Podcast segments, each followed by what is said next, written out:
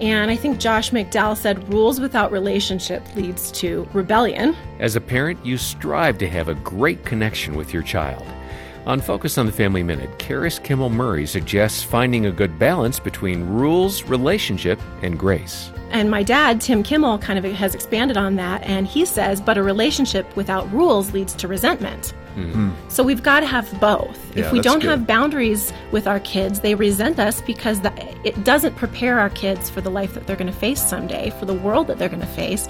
If they don't understand how to respond to authority, how to follow rules, how to have um, you know self discipline in their life, so we're not we're not being gracious when we don't have rules and boundaries for our kids. And grace does not mean a lack of rules because that's not how God treats us. A child needs structure and rules, but also your unconditional love.